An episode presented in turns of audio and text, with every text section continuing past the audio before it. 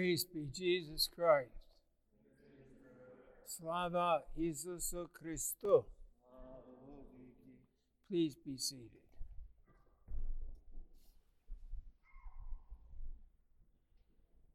Do not worry about what you're to eat, what you're to wear, or what you are to put to put on.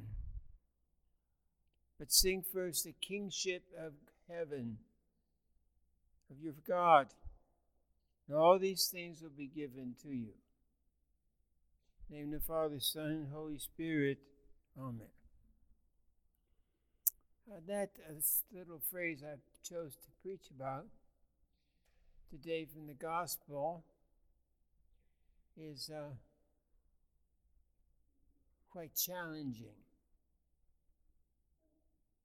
Um, because we live in a materialistic society. And we're taught that we need all these things in abundance. And sometimes it makes people very unhappy.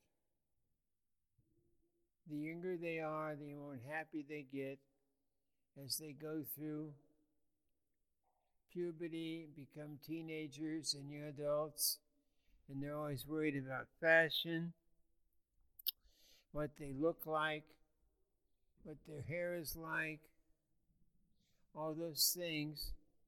And we all went through that, every one of us.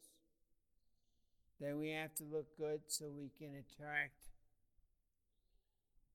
someone to love us. And then we have to look good where we work. And there's standards for all these things. Of course, the military, when you're small clothes out, you're always dressed in your military uniform because when you go in, I this didn't happen to me, but uh, I was taken to uh, early orientation down to see how men uh, go through uh, basic training. And uh, not ladies. I don't know where they went. I never visited them. But anyway, uh, we were all officers and very treated well. And of course, officers go through officers' training school and they don't go through basic training especially professional officers, doctors, lawyers, chaplains, people like that. They're handled with kid gloves.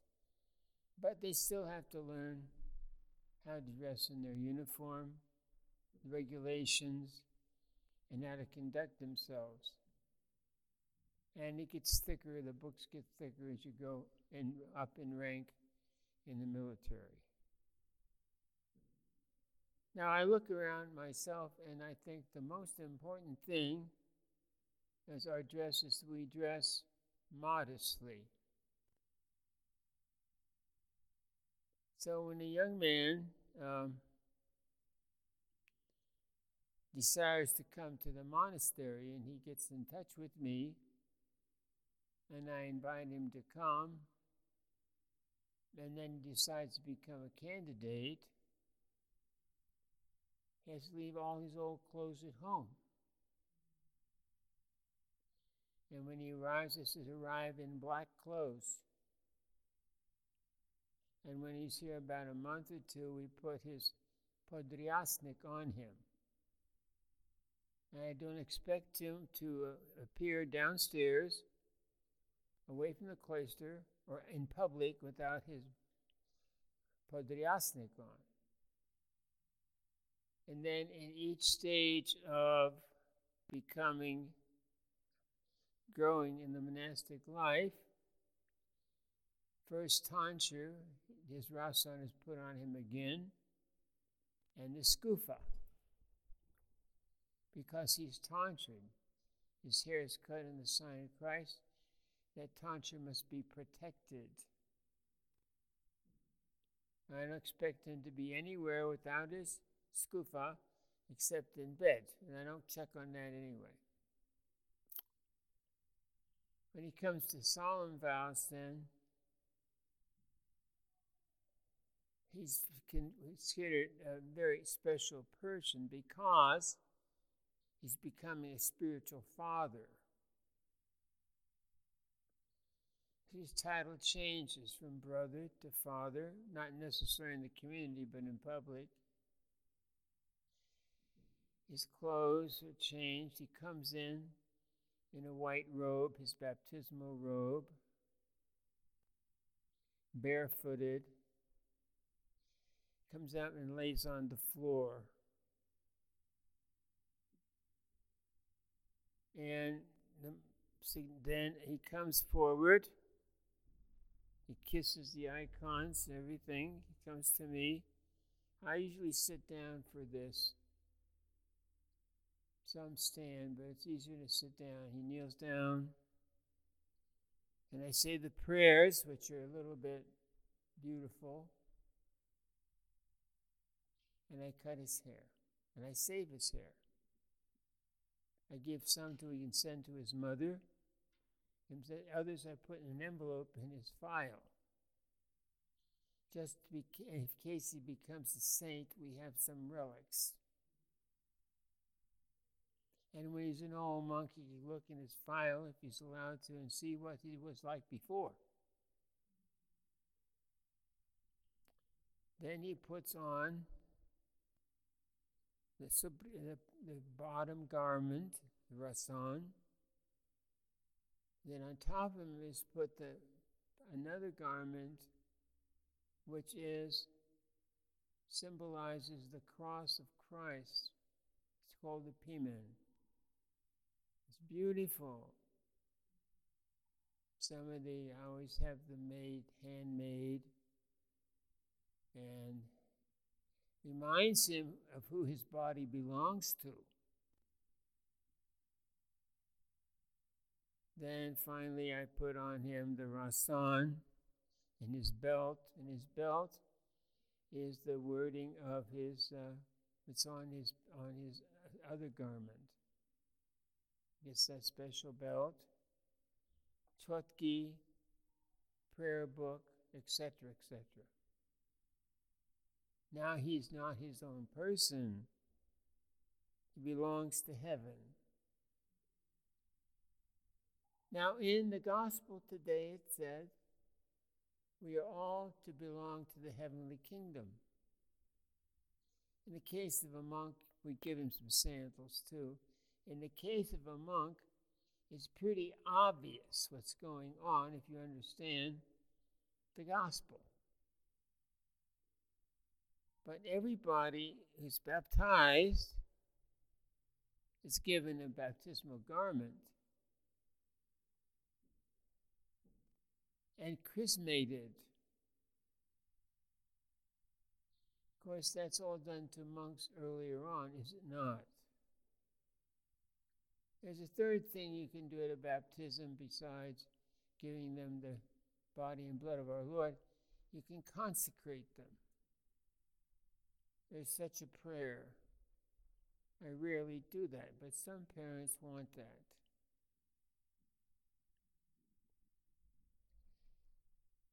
So, the first sign seems to me in the gospel today about being belonging to the kingdom of heaven is modesty.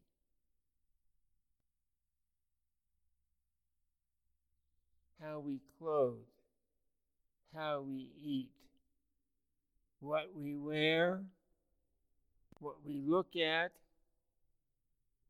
what we pray, and the company we keep. And everybody is called to modesty. One of the problems today in the parish church is convincing people that they should dress modestly. Otherwise, they dress to attract other people, and that can lead to severe sin. I'll just tell you a little thing I shouldn't tell you. Men may be attracted to immodest women for obvious reasons. But they don't marry them. They got any brains. They want to marry a good girl. Please God, maybe she's marrying a decent man. I refuse to marry people because they were living an immoral life. I will not marry them. Other priests can do that, hoping for the best.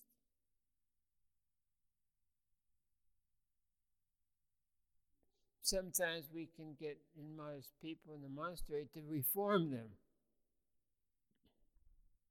Bishops do that to us. They'll send somebody to the monastery that's been in trouble in the parish or something, a priest or somebody like that. It doesn't really work. They say the monastery is too hard. I don't think it's so hard. I think I should be reforming my life and doing penance from my sinful past. Not that I was a great sinner, but we're all born sinners. I think that uh, the home is a little monastery. And all these virtues should be taught to your children coming up. There should be modesty in the home, frugality, and they shouldn't be clothes horses. They should have the things that they need, and they're looking at their peers. They need special clothes for special occasions, and we understand that. But that is not life. But those sacred moments are good. And of course, a wedding, you need really special clothes. Uh, the way of life of the Christian is ascetic, one of self discipline, even for married people and teenagers, and everybody else. We're a long way far from that.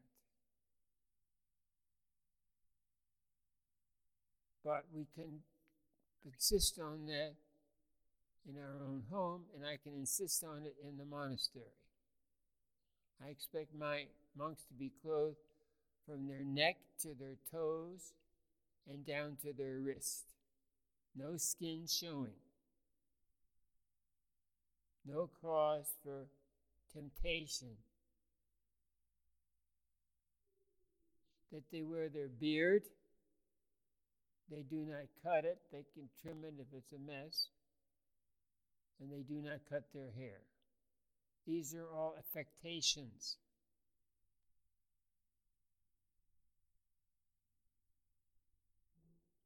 Now, in society, many women have a lot of affectations. That's okay. I enjoyed, always enjoyed my good looking woman anyway. Didn't mind if she put her makeup on. I don't think that's way out.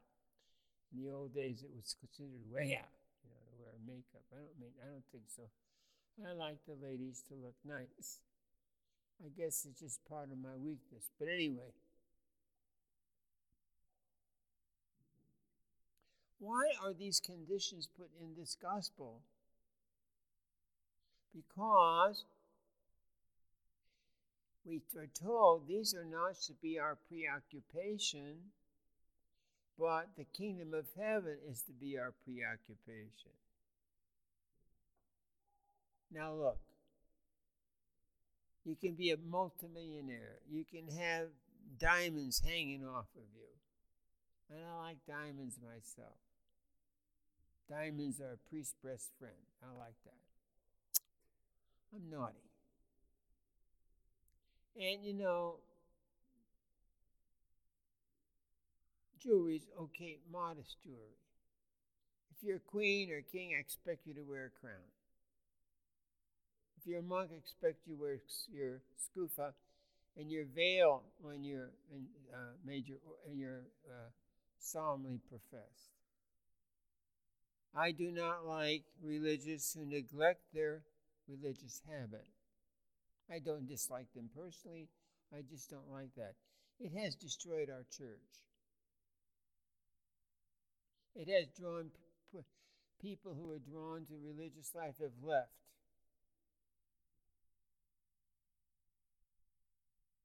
Change is not necessarily always good.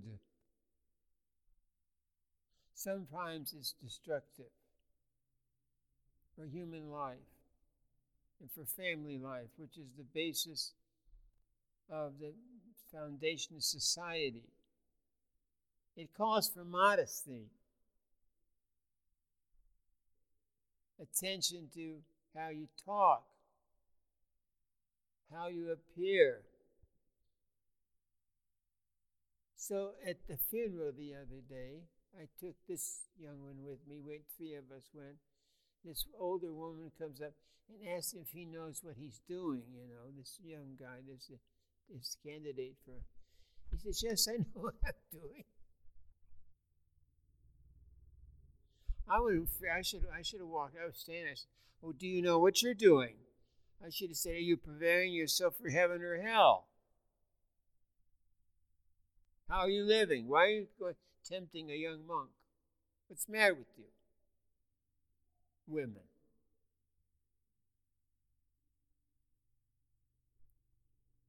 In the old days, once a young boy showed sign of vocation, everybody left him alone. They prayed for him. Young girls, same way. So young girls were not allowed in public too much, you know. It says in the teachings of Paul protect your virgin. Dad, hear those words?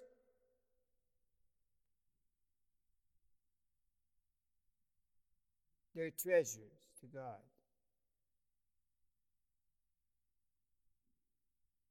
Much less, it's harder the young men in your family. Modesty must be practiced, especially in the family.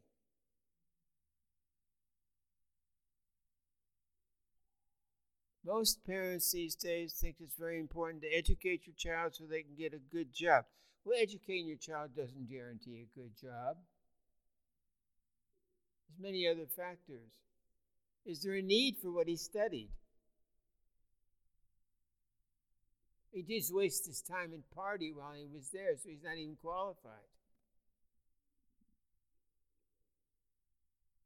When I was in the military, um, there was a young man, he was locked up.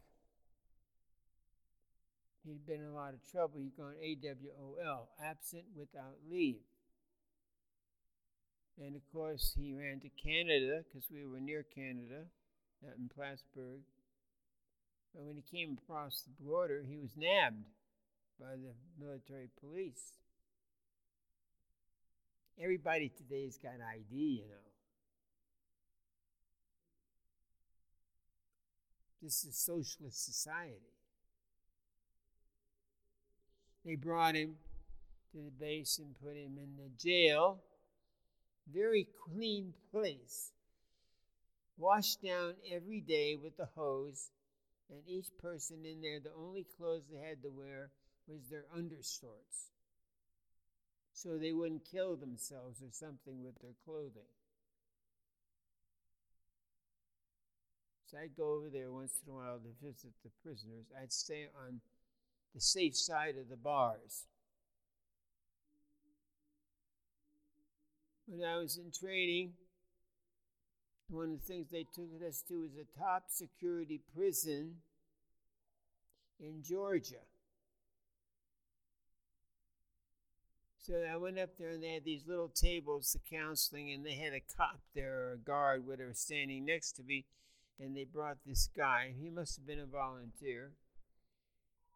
But I know these people had done capital crimes. And when I looked down to where they're, they're where they slept and ate, it was just a big gymnasium like. There were beds there with no bed sheets, no pillows, nothing. Maybe a, nothing, and just open toilets. Nothing they could harm themselves with. like it's like a zoo or like a place to keep animals. So they brought this man, he was, I'd say he was in his 30s, for me to counsel. What, how am I going to counsel? I was a pastoral counselor. I wasn't that kind of counselor, you know. He sat down, so I started the conversation by saying, What did you do? He says, I killed my wife. I said, Well, you would not, if you you would not do that again, would you? You never tried that. He said, Sure, I would. She deserved to die. I knew what was. I didn't know where I was going to go. Talk, teach him the Our Father. What was I supposed to do with this guy? You know. So I sat there looking at him, and I, uh, I never met that, a person so hard, so hard-hearted. I wouldn't want to have been a chaplain in that place. I'm sure they weren't thinking about the kingdom of God. The kingdom of God takes you by storm. It makes you fall in love with faith, hope, and charity. You should pray to God every day that He's preparing you as best He can with your cooperation to entrance not into the prison, but into the glory of the kingdom of heaven and be with Him for all eternity. Some people were never taught that. They were taught all these other values we just mentioned to you. And not only that, they were mean. How did they become mean? They had been abused. That's my idea, anyway. Somewhere along the line, they had been abused to make them so mean. How could this man murder his wife, someone he should be protecting, who he married, we hope, in love, not just in passion. Things were ra- radically wrong.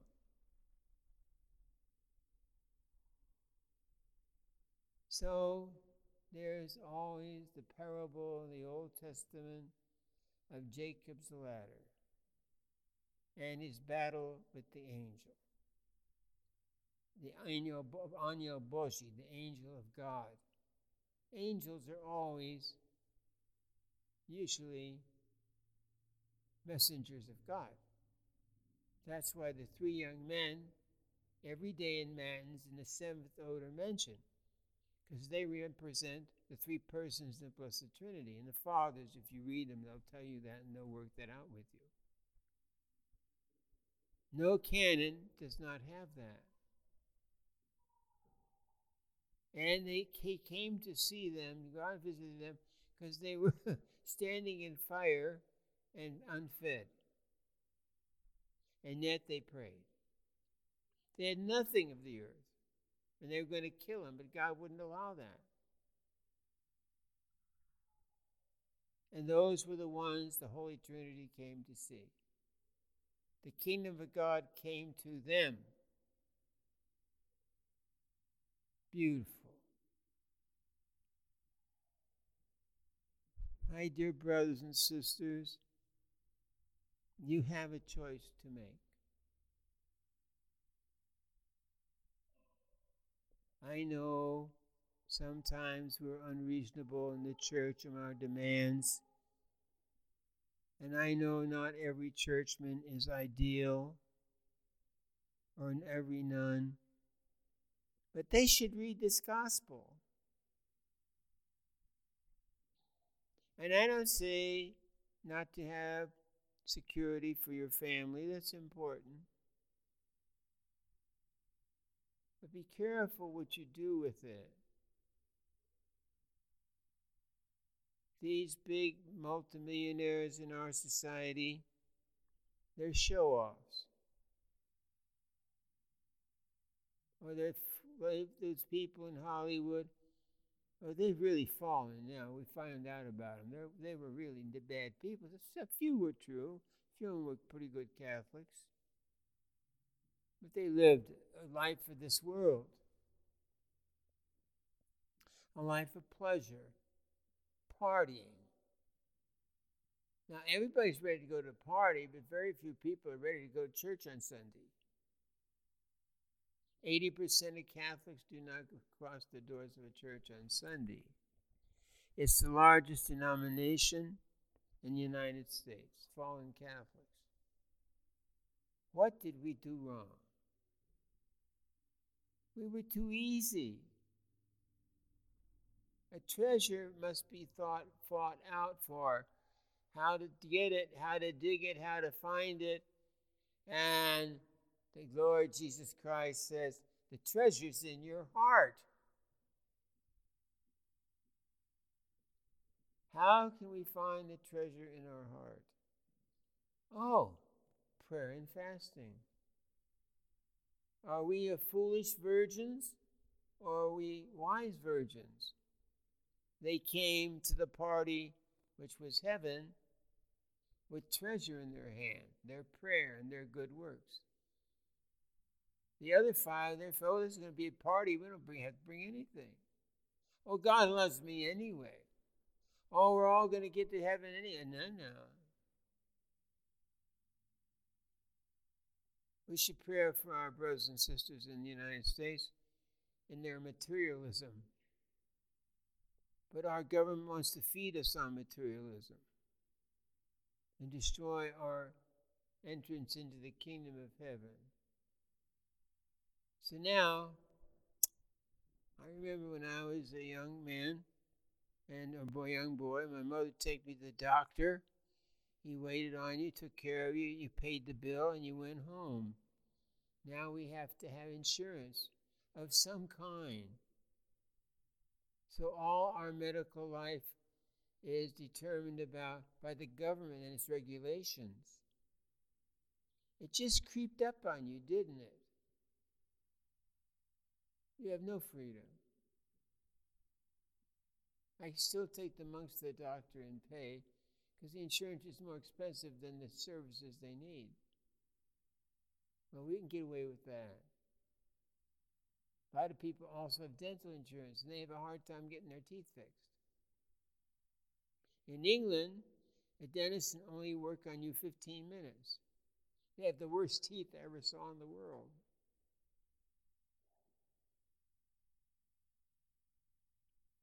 Slowly but surely, we're going to do what the government says. Too bad. Slowly but surely, we're going to have the New World Order. We're going to take everything away from us, but we'll be much better off. Don't be foolish.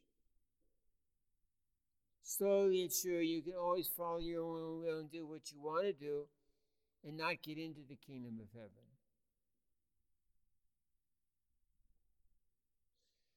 Parents, when you talk to your children and you want them to do something, and they want you to reason with them why they have to do it, say, You have to do it because I want you to. It's for your good. They don't think so. You're the God figure in their lives. This gospel today is uh, the two lines, two lines shows us what we're supposed to be working for. This morning, when I was praying about this gospel and thinking about it, I said to God, God, I'm a sinner. Do to me what you have to do that I can gain entrance into your kingdom. That I will not be lost in sadness for eternity. Do to me what is necessary. Teach me what is necessary. And I say to my monks, you have to be saints because I want to get to heaven.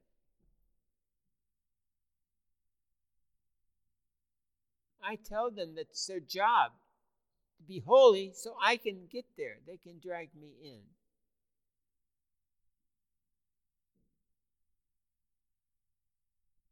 Many of you married people have had many, many difficult times in life, and you've gone through it splendidly, prayerfully, with tears in your eyes.